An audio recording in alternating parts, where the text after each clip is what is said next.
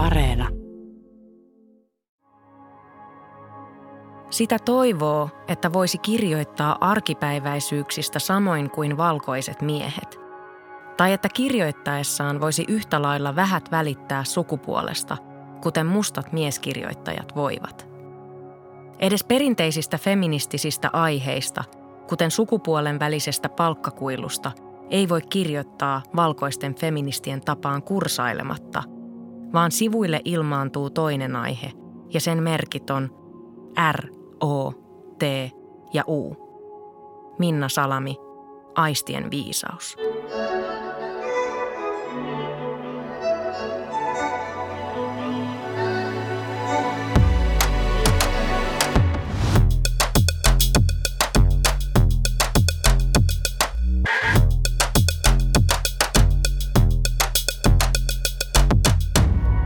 Mahadura Ösperkan. Mehän ollaan Susani sunkaan molemmat ö, toimittajia ja se on julkinen ammatti. Ja välillä sitä tuntuu, että toimittajan ammatissa sitä altistuu kaikenlaiselle erilaiselle palautteelle, niin kuin kaikki toimittajat varmasti. Ootko saanut koskaan Susani fanipostia? Itse asiassa sain tänä kesänä fanipostia, nimenomaan otsikolla fanipostia. Se oli ihan kirje, joka saapui kotiin ja, ja, ja tota, se oli täynnä rasistisia slurreja ja sellaista, että toivottavasti et ikinä enää esiinny missään, että olet, olet kamala. Entä sä? No siis on saanut, en ole saanut kotiin asti, mutta mä sain mun työpaikalle. Ja tämä oli niin kuin hauska. Mä oon ollut siis vuoden verran vanhempain vapaalla. Ja mä olin sitten mun pienen pojan kanssa kotona ja mun kollegat laittoi niin kuin viesti, että hei, sulla on kirje täällä, että tuus hakemaan. Ja kirjo on aina vähän silleen, niin kuin, että joku on kirjoittanut sulle kirjeen. Mähän on saanut siis meidän tämän Ämmet Öön alkuvaiheessa sähköpostia säännöllisesti aina yhdeltä kuuntelijalta, mutta nyt tuli kirje. No mä sitten yhtenä kaunina päivänä lähdin mun pojan kanssa vaunu lenkille. Mä ajattelin, että mä käyn hakemassa tämän kirjeen nyt ja Mä otin sen käteeni.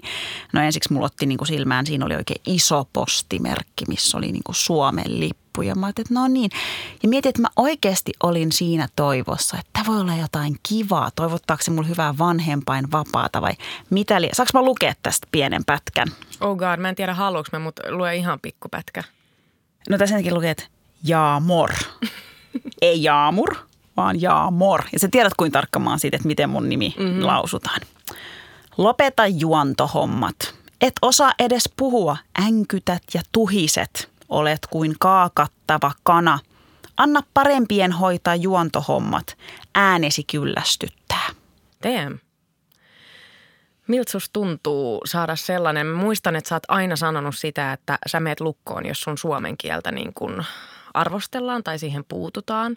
Niin miltä susta tuntuu tavallaan saada sellaista kuulijapalautetta, missä nimenomaan mennään siihen? Tiedätkö, mä, mä kyllä siis myönnän, että tämä tyyppi niin kuin onnistui siinä, mitä se halusi tehdä. Koska mä menin himaan tämän kirjeen kanssa ja, ja mä sitten sitä siinä avasin ja sitten mun kumppani oli se, että vitsi, mitä sulla? Ja kun mä luin sen itse ensin nopeasti, niin mua hävetti. Siis mä tunsin niin kovaa häpeää, että taas joku on sanomassa siitä, että mä en osaa puhua suomea. Se on niin paha mulle. Mä saan tosta kiinni ja mulla itsellä on ollut ehkä kans sellainen, niin kuin, että, että tavallaan suhteessa muihin kollegoihin Tätä voi olla vaikea ymmärtää, mutta on sellainen, että mun suomen kielen täytyy olla täydellinen, vaikka mä olen siis äidi, mun, suomi on mun äidinkieli, mutta mä en saa tehdä virheitä, ää, en minkäänlaisia työssäni, koska mun pitää todistaa, että tavallaan, että olen hyvä siinä, mitä teen. Ja toi, että saa niin kuin, niin kuin sä sanoit, toimittajat saa palautetta jatkuvasti ja, ja myös viha, vihapuhetta. Kaikki toimittajat voi saada, mutta tämä palaute on sellaista, joka menee nimenomaan siihen, ketä me ollaan ja siinä on sellainen rasistinen viba. Ja mä itse koen, että, että mulla ei ole ollut tässä vuosien mittaan työkaluja purkaa sitä. Mulla ei ole ollut niin kuin, äh, ehkä niin kuin myöskään sellaista tukiverkostoa tässä niin kuin mun ammattiidentiteettiä tukemassa, jossa mä voisin näitä asioita purkaa, koska kyllä noi kyllä noi menee ihon alle ja kyllä ne väsyttää ja ne vaikuttaa. Mutta yksi, mikä muhun ehkä niin kuin vaikuttaa enemmänkin kuin kuulijapalaute, niin on se, että jos sä saat palautetta, tiedät sä, kollegoilta tai se tulee niin kuin ikään kuin talon, talon sisältä siellä, missä saat aina töissä. Mä muistan, että mä tässä joku aika sitten olin puhekoulutuksessa joka totta kai kaikki esiintyjät, jotka tekee julkista duunia, niin jossain vaiheessa joutuu, joutuu niin kuin, tai, tai pääsee, sanotaan pääsee puhekouluttajalle, jonka kanssa tsekataan, että, että miten voidaan petrata sitä omaa esiintymistä. Ja, ja jossain kohtaa sitten mun puhekouluttaja sanoi mulle, että, että hei, että onko se pohtinut, että sä et käyttäisi punasta huulipunaa, koska, koska olet tumma – piirteinen, niin sun ilmeet on tosi ekspressiiviset ja vahvat ja se punainen huulipuna korostaa aika paljon sun tummia piirteitä ja tämä voi olla niin kuin yleisölle, yleisölle liikaa, jos mä esiinnyn siis vaikka tv tai... Siis tää oli puhekoulu. Oli. Miten ne sun punaiset huulet liittyy siihen puhekouluun? Se on hyvä kysymys. se on hyvä kysymys. Suomalainen media on valkosta ja keskiluokkasta. Tämä on näkemys, johon törmää säännöllisin väliajoin, mutta mitä se oikeastaan tarkoittaa? Miten valkoisuus näkyy toimituksissa ja lopulta myös lopputuloksissa, valmiissa jutuissa? Median haastateltavista ja näkökulmista, representaatiosta on jo puhuttu jonkin verran, mutta ei niinkään median tekijöistä. Journalismin oletuslukija on valkoinen. Mutta millaista on olla ei-valkoinen toimittaja suomalaisessa mediassa? Lämpimästi tervetuloa keskustelun Rare-median päätoimittaja Orna Ben Lulu sekä journalisti Ndela Faje. Hei, mennään suoraan asiaan. Mikä sai teidät alun perin syttymään media-alasta? Miksi teistä tuli journalisteja? Ähm, mä en tiedä. Mä oon aina tykännyt kirjoittaa, mutta mä kokeilin pari muuta ammattia ja alaa ja sit se ei kuitenkaan ihan napannut. Ja mä mietin, että seuraanko sydäntäni vai aivojani ja mä menin sydämen kanssa. Oi, ja sydän toi sinut tälle alalle. Joo, joo vähän näin. Joo. Mites Orna? Mä taas halusin tehdä dokkareita, mutta sitten mä ajattelin, että elokuva on niin vaikea, että, että sinne pääsy on tosi vaikeaa. Niin mä ajattelin, että tämä olisi realistisempi tämä, tämä journalismi sitten. No on, oliko se vähän naurata? Onko se, oliko se realistisempi tavallaan? Että... No tietyllä tapaa ehkä joo, että ehkä töitä on enemmän media-alalla silleen journalismin puolella, mutta no. Mut tarinan kerronta sytyttää. Niin, kyllä. Se on ne tarinat, joo. Samaistun tuohon, koska dokkarit on myös mun sellainen, niin kuin, se oli se, miksi mä tälle alalle, alalle ikään kuin hakeuduin, mutta – radio päädyin tekemään tämän naisen kanssa. Ja se on ollut ihan parasta, eikö vaan? On. on ihan on, parasta. On. Hei, no mutta tota, tänään puhutaan median valkoisuudesta. Ja jos toi oli teidän mielestä paha kysymys, niin katsotaan, mitä tämä mitä tää seuraava sitten herättää. Milloin te tajusitte ensimmäisen kerran, että tämä ala, jota me ollaan siis kaikki valittu, että se on hyvin valkoinen ja keskiluokkainen? Mm, mulla ehkä ensimmäisiä, missä mä tajusin, että okei, nämä ei ole ehkä mun ihmisiä, on. Mä oon tuommoisessa Facebook-ryhmässä äm, media-alan naisille Briteissä. Ja mä hyvin nopeasti tajusin, että siellä on suurin osa on hyvin keskiluokkaisia, valkoisia, joko kotiäitejä tai kotivaimoja, koska siellä on yleensä journalisteilla on aika huonot palkat, niin että puoliso on se, joka elättää perhettä ja sitten on enemmän tämmöinen harrastus monelle.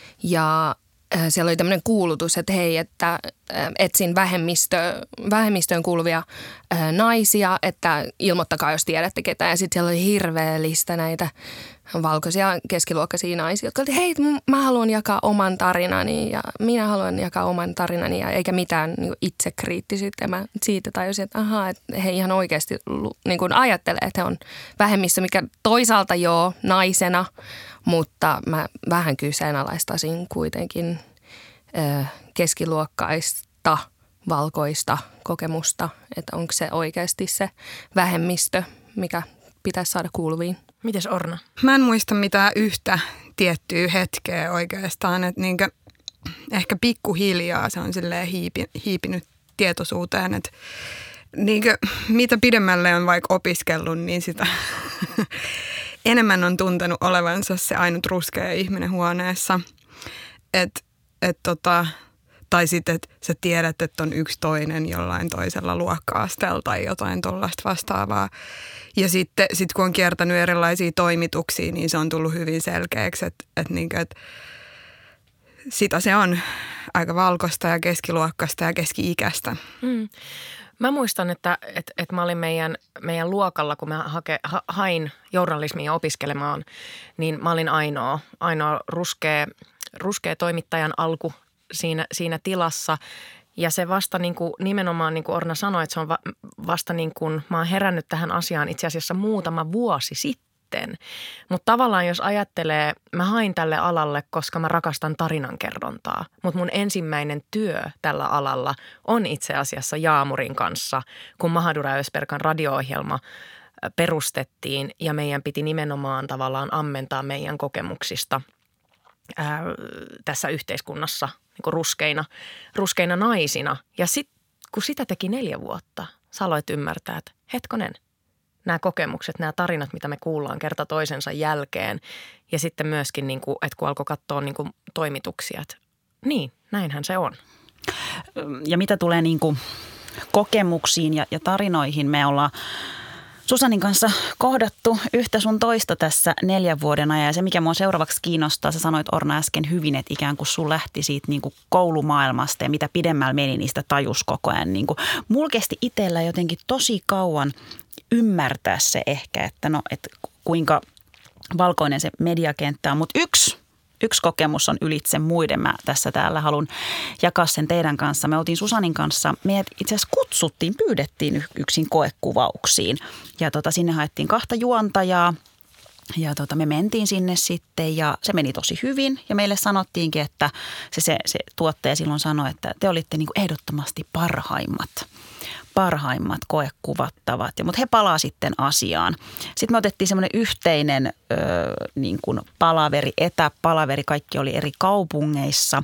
Niin siinä tämä tuottaja sanoi, että jos häneltä kysyi, niin hän palkkaisi teidät heti, mutta isommat pomot tuolla ylhäällä oli sanonut, että vitsi kun Suomi ei ole vielä valmis niin kuin kahteen heidän näköiseen toimittajaan. Tämä oli siis niin kuin TV-ohjelmasta puhuttiin. Ja tämä oli vuosi 2018. Eli vuosi 2018 Suomi ei ollut valmis kahteen meidän näköiseen toimittajaan. No, kysynpähän vaan, että mitäs vuosi 2021? Se oli mulle, sitten mä niin kuin tajusin, että okei, että nyt tämä on niin kuin valkoisten maailma ja me yritetään niin kuin kynsin ja hampain päästä. Mutta se, onko teillä mitään tämän tyyppistä, niin kuin te, että työnhaussa tai onko niin tullut tämmöisiä? Ei ehkä suoraan tollasta, mutta mä jo kyllä muistan lukiosta, että mulle tehtiin selväksi, että hei sä oot vähän erilainen kuin muut. Ja että mun äikän Maikka sanoi mulle, että joo, että kuulee susta, että, että suomi ei ole sun äidinkieli. Ja mä siinä vaiheessa mietin, että, että mikä se sitten on, kun mä en osaa puhua mitään muut kuin suomea. Että tota, siinä vaiheessa, mutta sitten se, sit se on vähän vaihdellut, että, että niin ammattikorkeassa se oli vähän silleen, opettajilta tuli niin kuin, no ensinnäkään ei saanut mitään tukea – liittyen vaikka moninaisuuteen tai inkluusioon tai näihin asioihin tai rasismiin. Päinvastoin mun, mun kokemus oli aika sellainen kylmä, kylmä ja tota, siihen liittyy yksi tämmöinen opettaja, joka niin lauko, lauko vähän semmoisia antisemitistisiä juttuja ja, ja tota, sitten sit käyttäytyi mua kohtaan vähän eri tavalla kuin muita ja, ja tota, se ei mulle kyllä silleen kummittelee. Ja mä olin tosi nuori, en mä tiedä kelle mä olisin voinut puhua siitä. Mä olin tosi lukos sen kanssa ja mä olin vaan tottunut siihen, että, että rasismista ei puhuta ja se on sellainen juttu, mikä vaan tapahtuu ja sit sun pitää selvitä siitä niin yksin. Et, et niin kuin, et mä sain totta kai mun mun perheeltä tukea, mutta ei nekään tiennyt, mitä mun olisi pitänyt tehdä siinä vaiheessa, kun mä kohtaan tommosia juttuja koulussa. Ja niinkö, mulla oli aika jo semmoinen selkeä fiilis, että mun pitää tehdä tosi paljon töitä, että mä voin, tiedäkö, pärjää täällä alalla. Että sen jälkeen mä oon niinkö, mä oon, mä oon ollut sellainen tyyppi, että mä oon kierrellyt ja kaarellut tuolla pikkukunnissa, tehnyt niinkö ihan mitä vaan hommia, mitä mä oon saanut. Ja, ja tota, pyrkinyt siihen, että mä voin tarjoa koko paketin, että mä voin kirjoittaa kuvaa, tehdä video, ihan mitä vaan kuka tarvii ja, ja missä tahansa. et tota, kyllä se silleen nyt kun mä katson taaksepäin, niin, niin osittain varmasti johtuu siitä. Mutta sitten mä oon miettinyt myöskin siitä, että mä oon kelannut myös, että, että kun mä, mä tuun tota taustasta, missä ei olla kovin akateemisia tietyllä tapaa, duunaritaustasta, niin sit mä oon vähän miettinyt myös sitä, että okei, no mä oon ehkä sit vaan tämmöisestä taustasta, että tämä ei liity niinkö mun mun niinkö nimeen tai ulkonäköön mitenkään. Et ehkä se johtuukin siitä, että, että mun faija on duunari. Mä saan, mä saan tosi hyvin tuosta kiinni, koska, koska mä oon niinku tajunnut nuo asiat vasta jälkikäteen. Ehkä vasta nyt niinku 30 tienoilla, kun me ollaan puhuttu niinku rakenteellisesta rasismista yhteiskunnassa ja sitten on tajunnut, että ai jaa, tästä syystä mä oon, mä oon tuntenut aina näin ja tästä syystä mulla on ollut aina jotenkin ulkopuolinen, irrallinen olo. Ja sitten mä oon niinku alkanut reflektoimaan ihan vasta, niinku, tai tajunnut ihan vasta äsken, että että niin, että eihän, eihän tämä ala, millä mä olen, tämä ala, mitä mä rakastan, eihän se ole irrallaan tästä yhteiskunnasta. Että kyllähän ne samat ongelmat, mitkä on suomalaisessa yhteiskunnassa, niin kyllä ne samat rakenteet on myös ikään kuin media-alalla. Ja, ja sitä mä oon niin kuin viime aikoina tajunnut alkaa reflektoimaan, mutta Dela, onko sul jotain kokemuksia, että sä olisit, sä olisit ikään kuin ainoa BIPOC-journalisti jossain toimituksessa tai jossain tilassa tai, tai, tai hakenut duunia ja, ja se olisi jotenkin iskenyt päin kasvoja, että wow. Mulla on ehkä vähän eri kokemuksia, koska freelancerina mä en ole ikinä ollut vakituisessa toimittajan työssä, niin mä silleen saan vaan pikaisia välähdyksiä näihin tilanteisiin, mutta joo, ehdottomasti mulla on ollut mikroaggressioita, niin kuin sä sanoit Orna, että mä oon kehuttu mun suomen kielen taidosta ja siis myönnän, olen asunut ulkomailla tosi kauan, niin ehkä välillä mulla unohtuu sanoja, mutta se on silti mun ensimmäinen kieli, mun äidinkieli, niin mä olin siitä jotenkin tosi hämmentynyt ja myös se on tosi ahdistavaa, koska siinä tilanteessa mä jotenkin lytistäydyn ihan kokonaan, että mä en, se on tosi vaikeaa siinä vaiheessa niin sanoa vastaan, että sit oikein häkeltyy ja – Mulla on puhuttu englanniksi suoraan, että mulla ei puhuta edes suomea. Jos joku näkee, niin oletetaan, että, aa, että sä oot varmasti se englanninkielinen tyyppi täällä. Mä, mä usein sitä kyllä kyseenalaistan, että hei, anteeksi, miksi, miksi sä puhut mulle englanniksi, että et sä puhut sä suomea.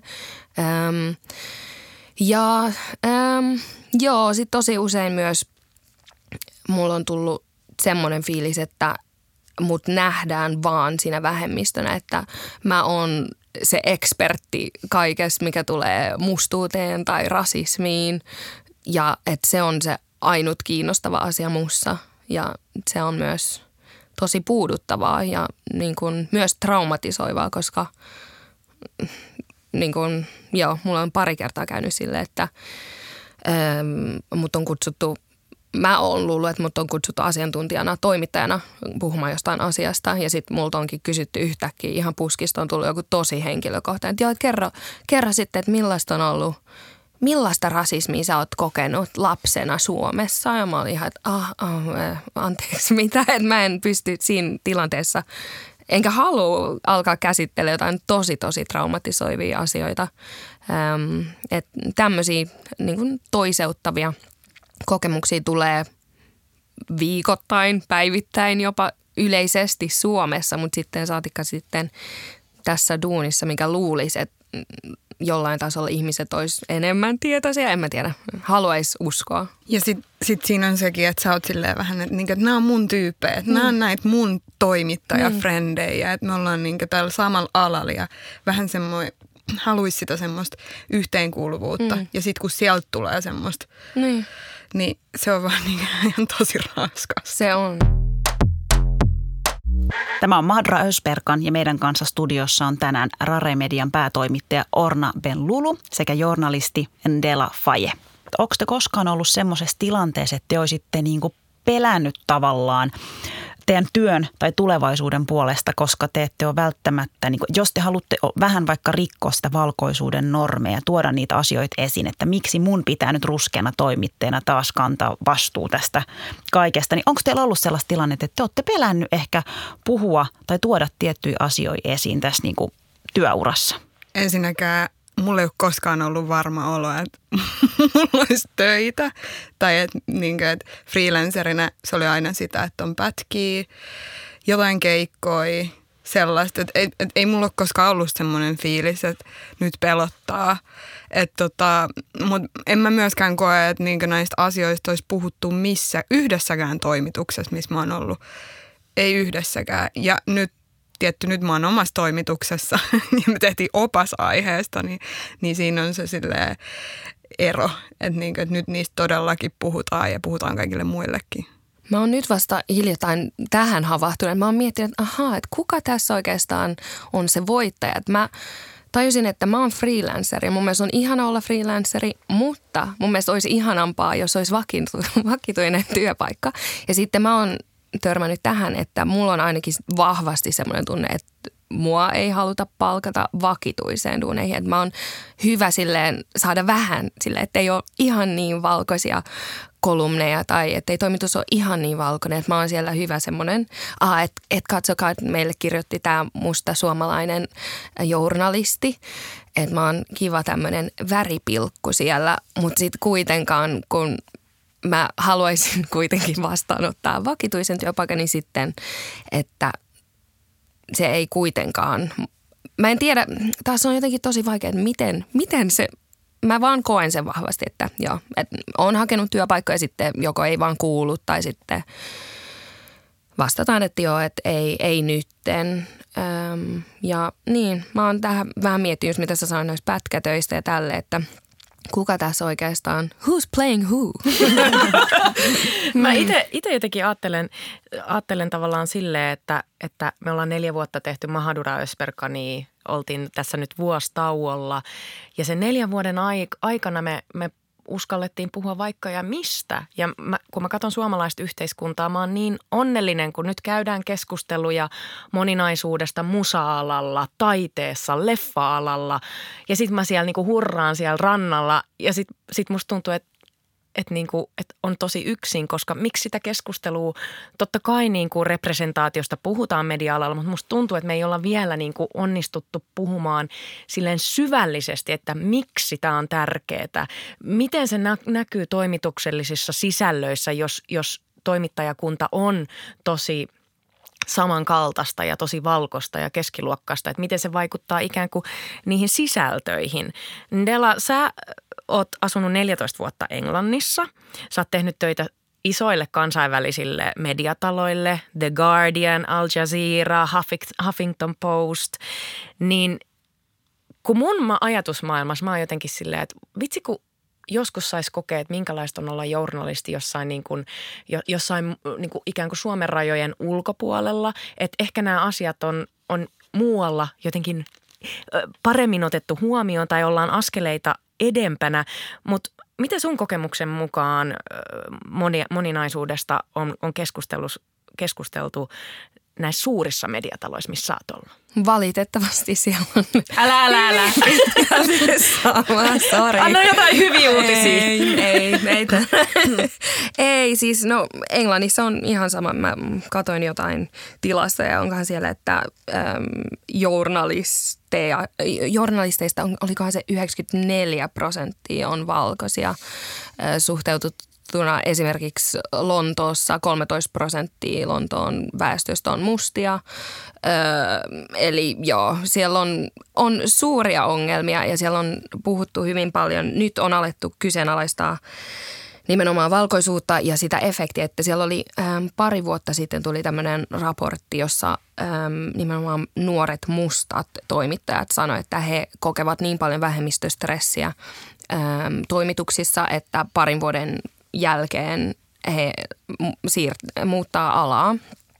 Ähm, et siellä on, tähän on edetty mun mielestä keskustelussa on päästy tähän pisteeseen, tiedostetaan, että siellä on ongelma, mutta äm, ei siitä, siellä on niin paljon muita ongelmia. Mun mielestä on hyvin selvää, niin kuin mä sanoin aiemmin, niin siellä on hyvin elitistinen ää, ilmapiiritoimituksissa, koska palkat on suht alhaisia ähm, ja tietenkin opiskelu on niin kallista Britanniassa, niin se on hyvin pitkälti pidetty tietyt ihmis, ihmiset tämän koko ammatin ulkopuolella.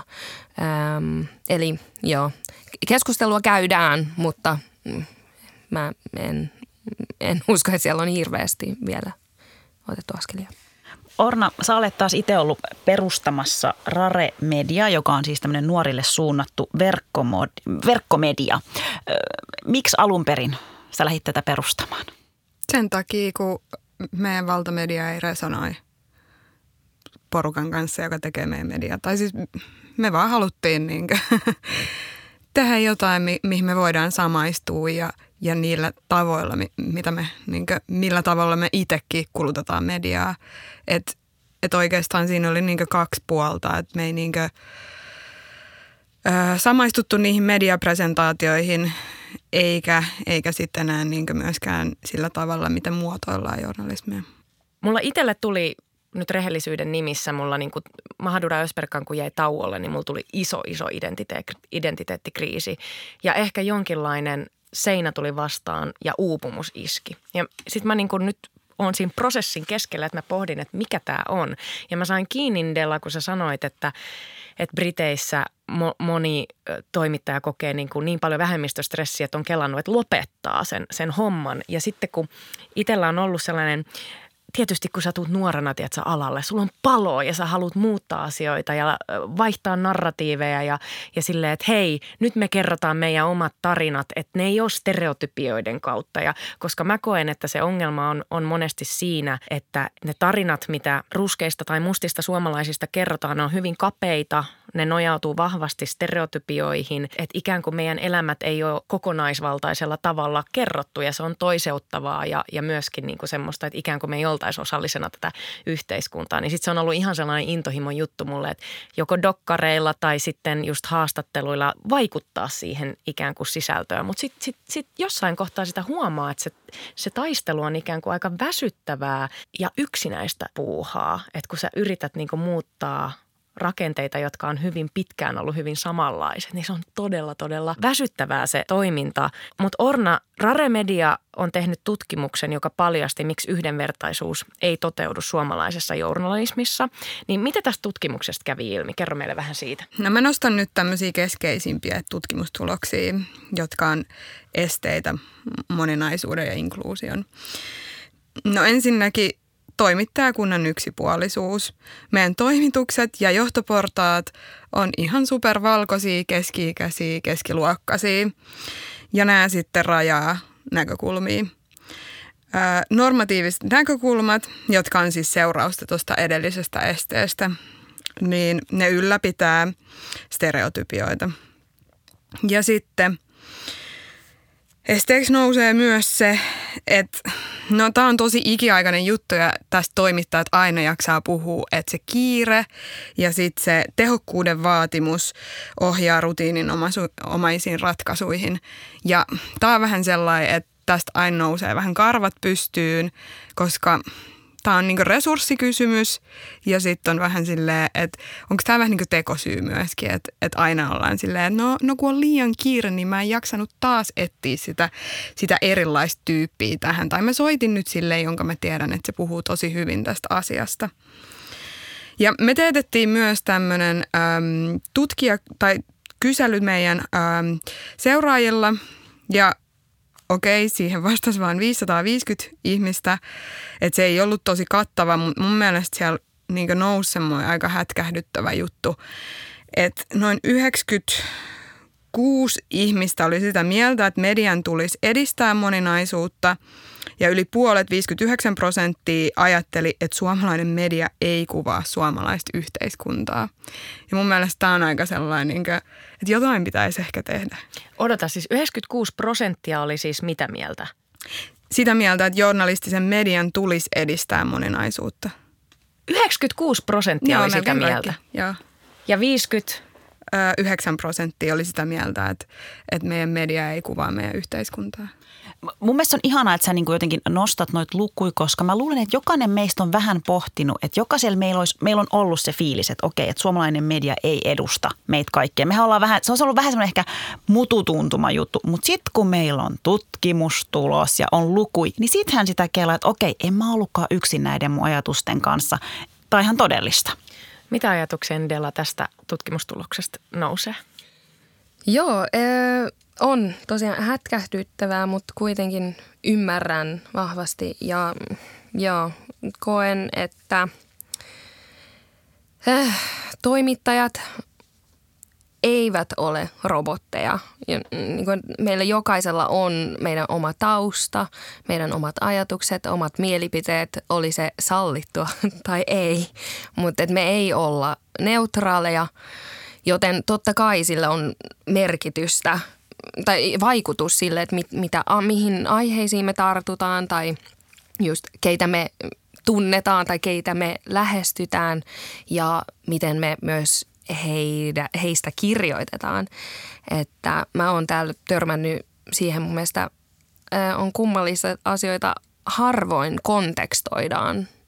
Ähm, ja mm, Joo, on jotain, että mä ihmettelen tosi usein uutiskirjoituksissa Suomessa, että ähm, jos lukee, että poliisin mukaan ähm, silminnäkijöiden mukaan epäilty oli maahanmuuttajataustainen. Ja mä olin ihan, mm, mistä, sen, mistä ne sen tiesi, että ne oli maahanmuuttajataustaisia. Että niin tämä termistö on jotenkin häivytetty ja sitten käytetään tämmöisiä vertauskuvia. Siis selvästi siinä tarkoitettiin, että tämä tyyppi oli musta tai ruskea ja sitten mä en ymmärrä, että miksi sitä ei sanota.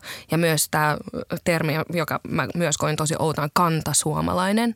Eli kun puhutaan valkoisista suomalaisista, mutta sitä jostain syystä sitä valkoisuutta ei saa sanoa, vaan pitää sanoa kanta suomalainen. Ja mun mielestä se on mielenkiintoista, koska sillä luodaan kuvaa, kuka on suomalainen, kenet nähdään suomalaisina, että me kaikki muut ollaan aina jotain muuta. Meitä ei, et, eikö, milloin me ollaan kantasuomalaisia? Ei varmaan ikinä.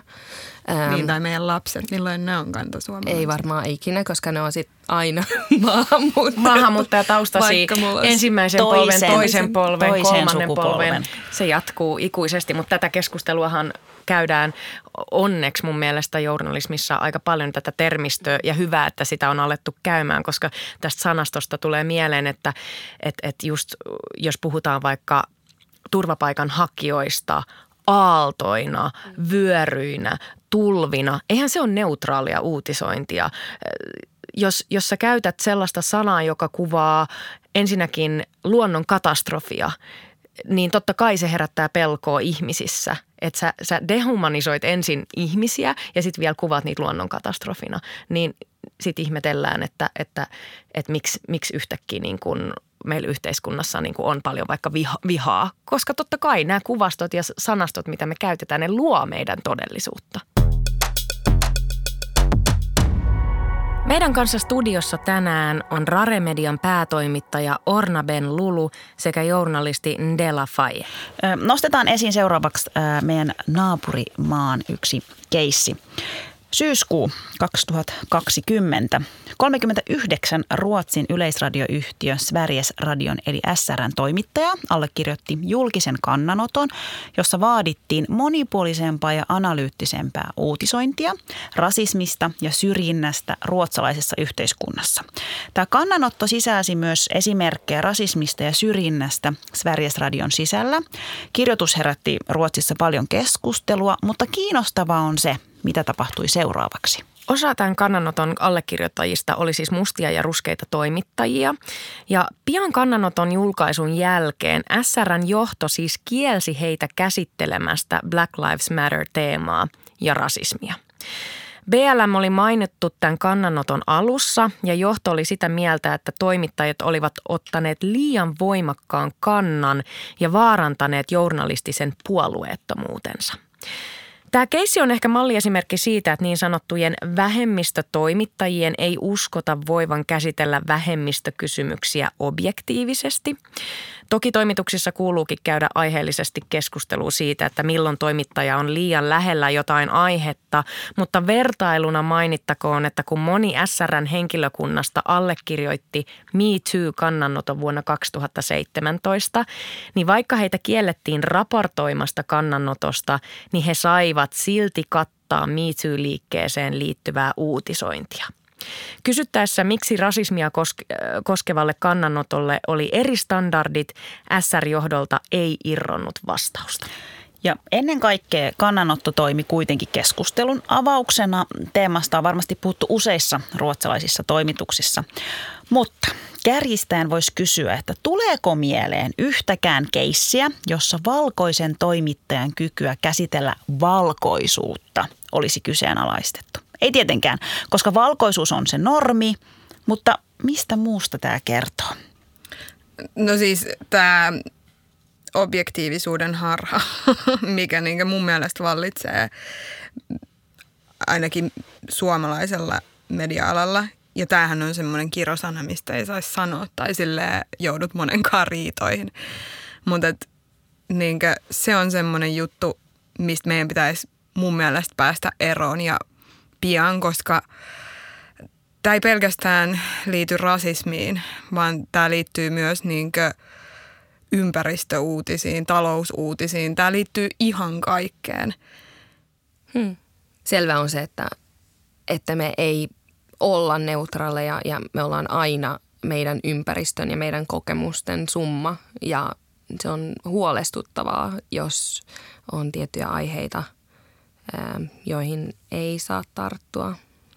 Mutta tähän voisi auttaa se, että, että toimituksissa niinkö käytäisi käy, käytäis vaikka läpi omia etuoikeuksia. Mm. Mm. Että niin pohdettaisiin sitä, että, että millainen meidän toimitus on ja keistä se koostuu ja keistä, millaisista asioista he, he koostuu ja mitkä asiat toistuu aina sun niin journalismissa.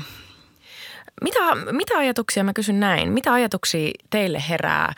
No Della, sä oot esimerkiksi nähnyt, nähnyt sekä Englannissa että, että tavallaan oot ehkä seurannut Suomessa käytävää julkista keskustelua vaikka rasismista, rakenteellisesta rasismista. Niin mitä mieltä te olette tästä niin kuin julkisesta keskustelusta, mitä niin kuin käydään? Ja jos sä vertaat vaikka niin kuin näitä kahta maita, missä sä oot asunut tai asut. Mun mielestä Suomessa pitkälti on vielä, mm, miten mä sanoisin, sitä keskustelua pitää edelleen käydä hyvin kärsivällisesti ja tiettyjen seinien sisällä tai hyvin tällainen selvästi määrättyjen tapojen kautta. että on, en mä tiedä. Mä oon törmännyt siihen, että jos mä koitan tuoda jotain esille, niin mulle helposti sanotaan, että joo, mutta nyt sä kärjistät. Tai että joo, vasta, vast, mikä vastakkainasettelu vastakkainasettelusta ei seuraa mitään hyvää, mutta en mä vastakkain asettele, että ja, ja mitä se oikeastaan edes tarkoittaa. Et mä jotenkin koen, että täällä keskustelua käydään, mutta mm, mä en ole varma, että vastaanotetaanko sitä hirveän avoimesti ja että pystyykö ihmiset vieläkään oikeasti käsittelemään niitä omia etuoikeuksiaan.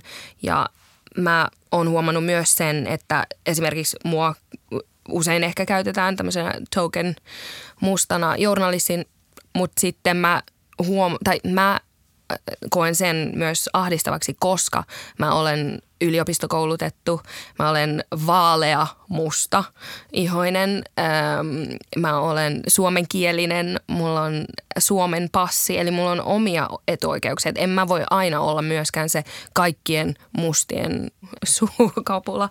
Mutta eikö toi myös, eikö toi ole vähän tota samaa niin Ruotsin keissi, mistä sanoit Endela, että on, oothan sä kokenut selkeästi hiljentämistä, sua on yritetty hiljentää, mitä me ollaan niin ehkä Susaninkaan paljon puhuttu omassa, omassa tässä ty- työurassa, että sitä törmää monesti semmoiseen palautteeseen, missä sanotaan, että varokaa sitten, ettei mene tunteisiin, ei, ei liikaa sitä ja ei, ei liikaa tätä. Niin sehän on just tota, mistä sä puhuit Indela, että mitä sulla on ja mikä tämä Ruotsin keissi, että yritetään hiljentää, yritetään painaa niin kuin alaspäin ja, ja tavallaan niin kuin sanoa, että – okei, kiva, että sä teet meillä duuni, mutta tee niin kuin me sitä halutaan. Ja ketkä sitä haluaa, ne on ne valkoiset ihmiset. Joo, ehdottomasti mä koen, että, että jos on yrittänyt vaikka nostaa joskus niin kuin joitain kysymyksiä tai puhua rasismista tai rakenteellisesta rasismista, niin, niin hyvin, hyvin nopeasti tulee se, että mikä on se oikea tapa tätä käsitellä, että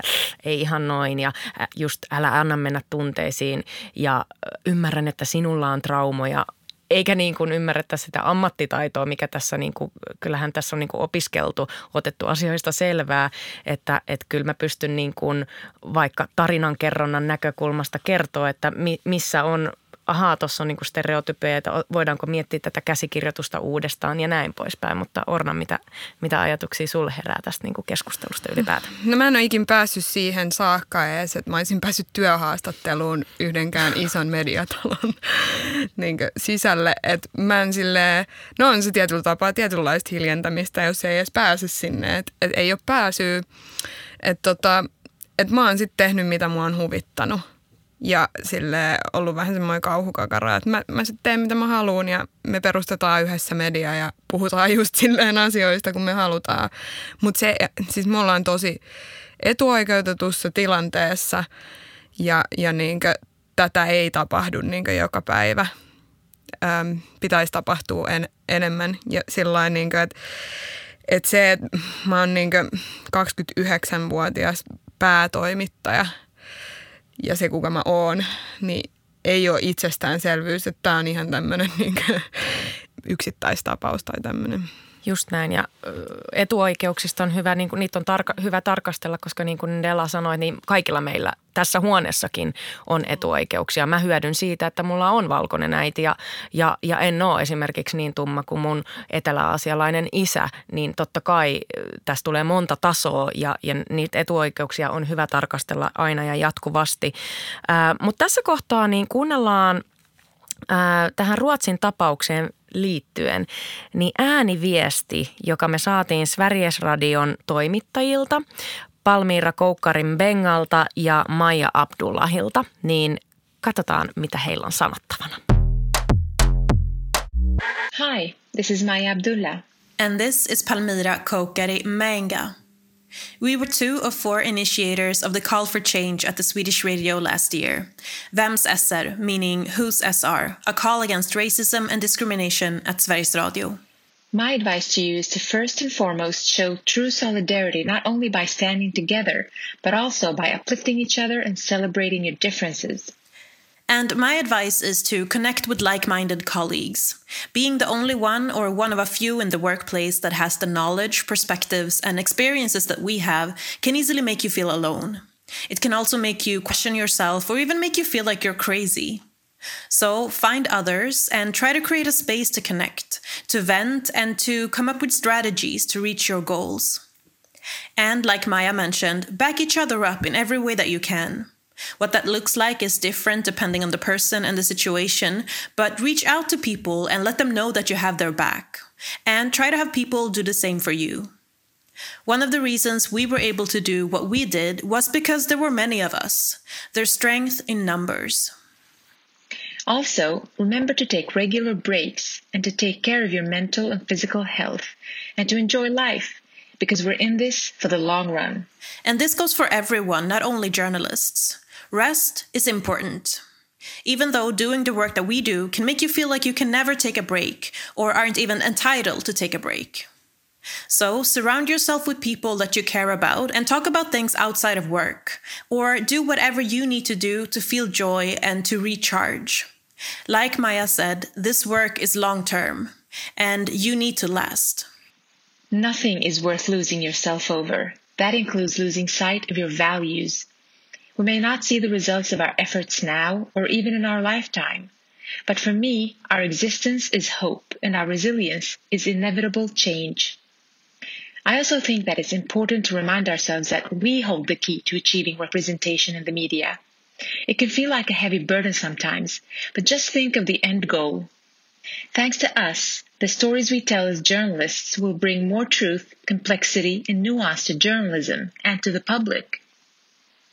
Lastly, I'd like to share some very wise words from one of my biggest sources of inspiration with you. The Black American award winning journalist Nicole Hannah Jones. She once said, You have to understand that when you make the conscious decision not to conform, you keep your dignity, but it might take you longer to get where you want to be, and you might not get there at all. But is it worth it to make it if you don't arrive there intact? I would say that it's not. Huhhuh, siinä kuultiin aika jotenkin En tiedä, meni aika tunteisiin tuo, tuo viesti Palmiira Koukkarin Bengalta ja Maija Abdullahilta. Mitä Orna ja Ndela teille heräs? Mitä ajatuksia tästä viestistä?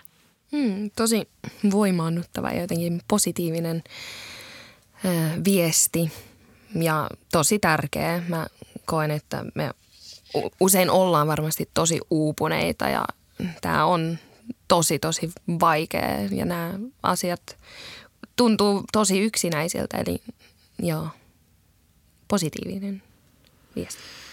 Joo, mulla syke nousi, kun mä kuuntelin tota ja jotenkin mulle tuli myös flashback yhdestä muistosta, kun jotenkin on, ollut tosi yksin näiden kanssa, asioiden kanssa ja muutenkin sitä elämässään niin usein tuntee itsensä muutenkin yksinäiseksi. Ja sitten vielä se, että sen päälle sulle joku sanoo, että sä et ole, you're not one of us, niin sit se kuorma. Mutta joo, mulle tuli muisto mieleen siitä, että vuosi oli ehkä 2017. Mä kävelin Kontulan ostarilla ruskeiden tyttöjen toimituspalaveriin. Ja ekaa kertaa mulla oli sellainen fiilis, että, niin kuin, että mulla ei ole yhtään outo olo. Hmm. Ja että se, niin kuin, se tuki, sen tärkeys, se, että saa niin kuin, tukea ja jengi on silleen, että hei, kaikki on ok, me mennään tästä yhdessä läpi ja me pidetään toisistamme huolta. Mun mielestä toi, niinku, toi jotenkin yhteisöllisyyden tarve, niin jotenkin tämä tila tässä, että me neljä ammattilaista journalistia ollaan kokoonnuttu pyöreän pöydän ääreen puhumaan meidän rakastamasta alasta ja jaetaan meidän kokemuksia. Tämä on mulle se, että, tämä on merkityksellistä. Ja, ja just niin kuin sanoit Orna, niin tällaiset hetket on ne, milloin susta tuntuu, että sä et ole yksin. Ja kun itse on läpikäynyt sitä, että kun sä olet vaikka ainoa huoneessa ammattilaisena ja, ja se paine ja se, se jotenkin se semmoinen, että koko maailman tahakka on sun harteilla, vaikka ei se niin pitäisi olla. Meitä on paljon ja, ja tavallaan mikä voima siinä on, kun kokoonnutaan yhteen. Se on jotenkin, se on hienoa ja ehkä tästä ollaan menossa eteenpäin. Ja mun mielestä ehdottomasti se, mikä tuossa tuli se, että pitää huolta siitä omasta hyvinvoinnista. Mä, mä väitän, että se ei ole mikään itsestäänselvyys, että me ei olla niin kuin, ollaks mekään kaikki niin kuin muistettu tavallaan se, että hei, että sä voit ottaa välillä niin kuin vähän distanssia, että sun ei tarvi niin kuin just kantaa sitä koko maailman taakkaa, mutta tänään ollaan tosiaan keskusteltu siitä, millaista on olla BIPOC-toimittaja suomalaisessa mediassa – ja nostettu sitä esiin, kuinka valkoinen se on ja miten me ollaan siellä. Mutta ehkä nyt pikkuhiljaa kohti ratkaisuja. Öm, en tiedä, mitä mieltä olette. Sehän ei ainoastaan riitä, että se tekijä, tekijäkunta olisi moninainen. Tai en tiedä, riittääkö se? M- mitä muuta pitää olla kuin se, että okei, että nyt meillä on tämä moninainen porukka. Orna, sä siellä heiluttelet päätä. No ei todellakaan riitä. Se, siitä on tehty myös tutkimuksia, että jos sieltä puuttuu se inkluusio, niin jengi lähtee kävelemään aika nopeasti. Että tota, ei voida hankkia, ei voida niinkö tämmöistä näennäistä moninaista toimituskuntaa vaan rakentaa ja sitten olettaa, että no nyt se pärjää, kun se, se on vaan tommoja. Niin kuin, pitää ottaa huomioon myös se, että et niin kuin, et jokainen on sitten erilainen – se, miten tehdään töitä, se, siellä on niinku samanlainen kirjo. Että niinku, et oikeasti tarjotaan mahdollisuutta työskennellä niillä omilla tavoilla ja tuottaa semmoista mediaa, mitä jokainen haluaa tuottaa. Koska niin, niin paljon kuin meitä on ihmisiä, niin niin paljon meillä on myöskin niitä mieltymyksiä, miten me kulutetaan mediaa ja millaista mediaa me halutaan. Ja tota, niin, näin. Mitä Sandella sanoisit? Mä sanoisin, että joo, mä näen, että tämä voisi olla semmoinen laastari kysymys, missä oletetaan, että, aa, että nyt nopeasti rekrymaan kaikki mustat ja ruskeat tänne näin, mutta sitten pitää muistaa, että ketkä siellä on päätöksentekijöinä on erittäin tärkeää, että tämä ei ole vaan että, että sillä kuitattu, että palkataan nopeasti kaikki mustat ja ruskeat toimittajat ähm, johonkin mediataloon, mutta joo ja nimenomaan, että mä aina sanon sitä, että pitää muistaa ne rakenteet. Jos ne rakenteet on lähtökohtaisesti epäturvalliset mustille ja ruskeille, jos siellä on ra- rasistisia rakenteita, niin sitten se, että me palkataan ö, etnistä monimuotoisuutta sinne paikkaan, niin se tarkoittaa vaan, että sitten mustat ja ruskeat ihmiset on epäturvallisissa työyhteisöissä töissä. Että mä, mä hyvin paljon kannustaisin sitä, että tosiaan ne rakenteet ihan oikeasti ja ne päätöksentekijät, niistä lähtien aletaan miettimään, ketä siellä on, että näyttääkö ne kaikki samanlaiselta, miettiikö ne samalla tavalla, äänestääkö ne kaikki samalla tavalla. Että mun mielestä yl- ylhäältä alas pitäisi lähteä. Lain mukaan siis yli 30 hengen yrityksissä on oltava tasa-arvosuunnitelma. Ja, ja tämä on ehkä nyt se niinku tärkeä, tärkeä pointti tavallaan. Mä en itse muista, että, että mä olisin ollut toimituksissa, missä, missä niin oltaisiin käyty koskaan läpi, että mitä se tasa-arvo tässä toimituksessa tarkoittaa, mitkä ne mun työkalut journalistina on käsitellä tätä, mitkä mun kollegojen niin työkalut on. Mitä teidän mielestä sen tulisi tavallaan tarkoittaa, että toimituksissa on tasa-arvosuunnitelma tai yhdenvertaisuus, arvot, jotka käydään ikään kuin läpi yhdessä? No se tarkoittaa sitä, että, että mietitään, että esimerkiksi puhutaan koulutuksesta, että milloin se tapahtuu ja että ne resurssit ja se aika on oikeasti varattu sille, että kaikilla on pääsy sinne koulutukseen ja kaikki myöskin käyttää sen, että se on sellainen, ei mikään niin kuin, hei tämä on joku juttu, minkä sä voit tehdä vapaa-ajalla tai omaehtoisesti tai ei kun oikeasti nyt niin varataan sille se aika. Mutta sitten myöskin se, että se ei ole pelkästään koulutusta, vaan se on ihan sellainen asia, joka läpileikkaa kaiken. Toimituksissa vaikka toimituspalaverit, mietitään niitä erilaisia ää, presentaatioita, mietitään, niin kuin, että miten, miten tämä näkyy kaikessa työssä. Ja nyt niin puhutaan esimerkiksi ilmastonmuutoksen äm, näkökulmasta tästä puhutaan, että miten ilmastonmuutos voisi läpileikata kaiken, niin pitäisi myös puhua näistä moninaisuus-inkluusio-asioista, että miten ne voisi läpileikata kaiken. Ja sitten johdon tehtävä on niin asettaa niitä tavoitteita ja sitten oikeasti niin seurata sitä, että miten ne niin toteutuu ja miten sitä työtä tehdään.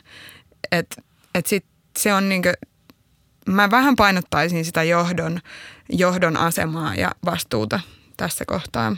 Mutta sitten myöskin niin toimittajat voi tehdä sitä työtä joka päivä itsenäisesti – samaa mieltä ja tässä taas palataan niihin omiin etuoikeuksiin, mutta mun mielestä se, on, se pitää mennä niin syvälle. Joku just sanoi, että if you're not uncomfortable, you're not doing it right.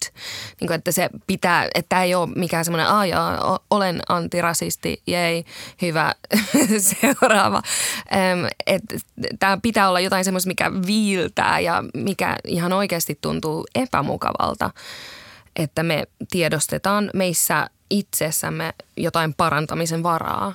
Ehdottomasti ja mä itse haluan pistää itteni likoon, että tavallaan me ollaan mokattu Mahadura Ösperkanin äh, niin kuin ajanjaksossa äh, todella paljon. Äh, tehty, tehty siis itse virheitä, koska ei me, eihän mekään olla täydellisiä. Me ollaan myös tämän yhteiskunnan kasvatteja ja, ja myös, myös paljon sisäistettyä rasismia, joka, jota pitää purkaa aktiivisesti ikään kuin koko ajan. Ja senhän sitä on niin kuin tajunnut, että wow, että mä oon kasvanut minuksi julkisessa työssä, avannut ne kaikki kipeät tärkeimmät jutut ja, ja tullut minuksi silleen, että mä oon sanonut ne kaikki radioaalloilla tavallaan, että, että jokainen meistä, siis meidän pitää tehdä aktiivisesti sitä työtä ja mä koen, että mä haluaisin, että mä saisin niitä työkaluja niin kuin tavallaan niissä paikoissa, missä mä oon töissä, että, että sitten kun mut palkataan, niin toivon, että heti ekana lyödään eteen se tasa-arvosuunnitelma. Ja mulle yksi mun kollega sanoi, että Susani, kun mä oon valittanut näistä, niin kuin, että on painetta ja on painetta ja on painetta, niin se sanoi mulle silleen, että Susani, sulla on vähemmän, to, tota, eet, sä koet eettistä stressiä sun duunissa. Koska mä aina koen, että se on mun velvollisuus, jos mä oon vaikka ainoa ruskea toimittaja jossain tilassa, että se on mun velvollisuus ikään kuin hoitaa ne tasa-arvoasiat kuntoon vaikka eihän se missään nimessä ole mun tehtävä.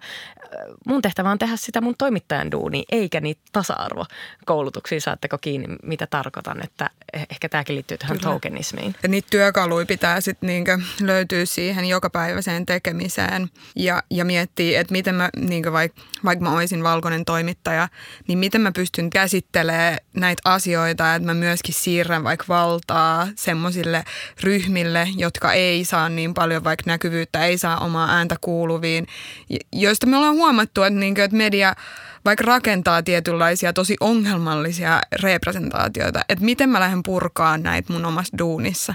Ja silloin me kaikki tehdään tätä duunia. Sanokaa loppu lyhyesti molemmat. No niin, mitä askelia mediataloissa nyt tulisi ottaa? Ensinnäkin on semmoinen kenentieto.fi, semmoinen opas, mitä voi käydä lukemassa. Ja tota, se, että lähdetään niin miettimään, että millaisia askeleita, millaisia tavoitteita me otetaan tämän asian suhteen. Ja sitten niin rakennetaan strategiaa ja ruvetaan miettimään, että miten me nyt oikeasti niin konkreettisesti tehdään – tehdään tämä ja miten tämä on semmoinen jatkuva duuni ja jatkuva asia. Ja tota, se on aika ähm, siistiä sinänsä, että meidän, niin kun teetettiin toi kysymys, niin 87 prosenttia vastaajista vastasi, että moninaisuuden edistäminen on mediabrändille kilpailuvaltti. Eli tämä on ihan oikeasti sellainen asia, mikä on tärkeä ja tulee kasvamaan. Ja nyt kun mietitään, että me ollaan median murroksessa ja mietitään näitä ansaintamalleja ja kaikkea tällaista, niin ehkä tämä nyt olisi myöskin sellainen, mihin kannattaisi tarttua. Että et se on oikeasti semmoinen juttu, että jos et sä muutu, niin en sitten tiedä, mitä voi tapahtua. Mä tosiaan samaisun tuohon, mitä sä sanoit, että tämä on prosessi, että tämä ei ole mikään, että yksi joku monimuotoisuuden kurssi vedetään, että se on sillä kuitattu, että tämä on elinikäinen prosessi varmasti ja mun mielestä se pitäisi ymmärtää ja sieltä lähteä purkaa niitä vallitsevia ö, rakenteita. Mm. Della ja Orna, kiitos niin paljon, että tulitte tänne ja olipa ihana jakaa tätä keskustelua teidän kanssa. Tuli niin kuin tosi voimaantunut fiilis. Kiitos. Kiitos. Kiitos.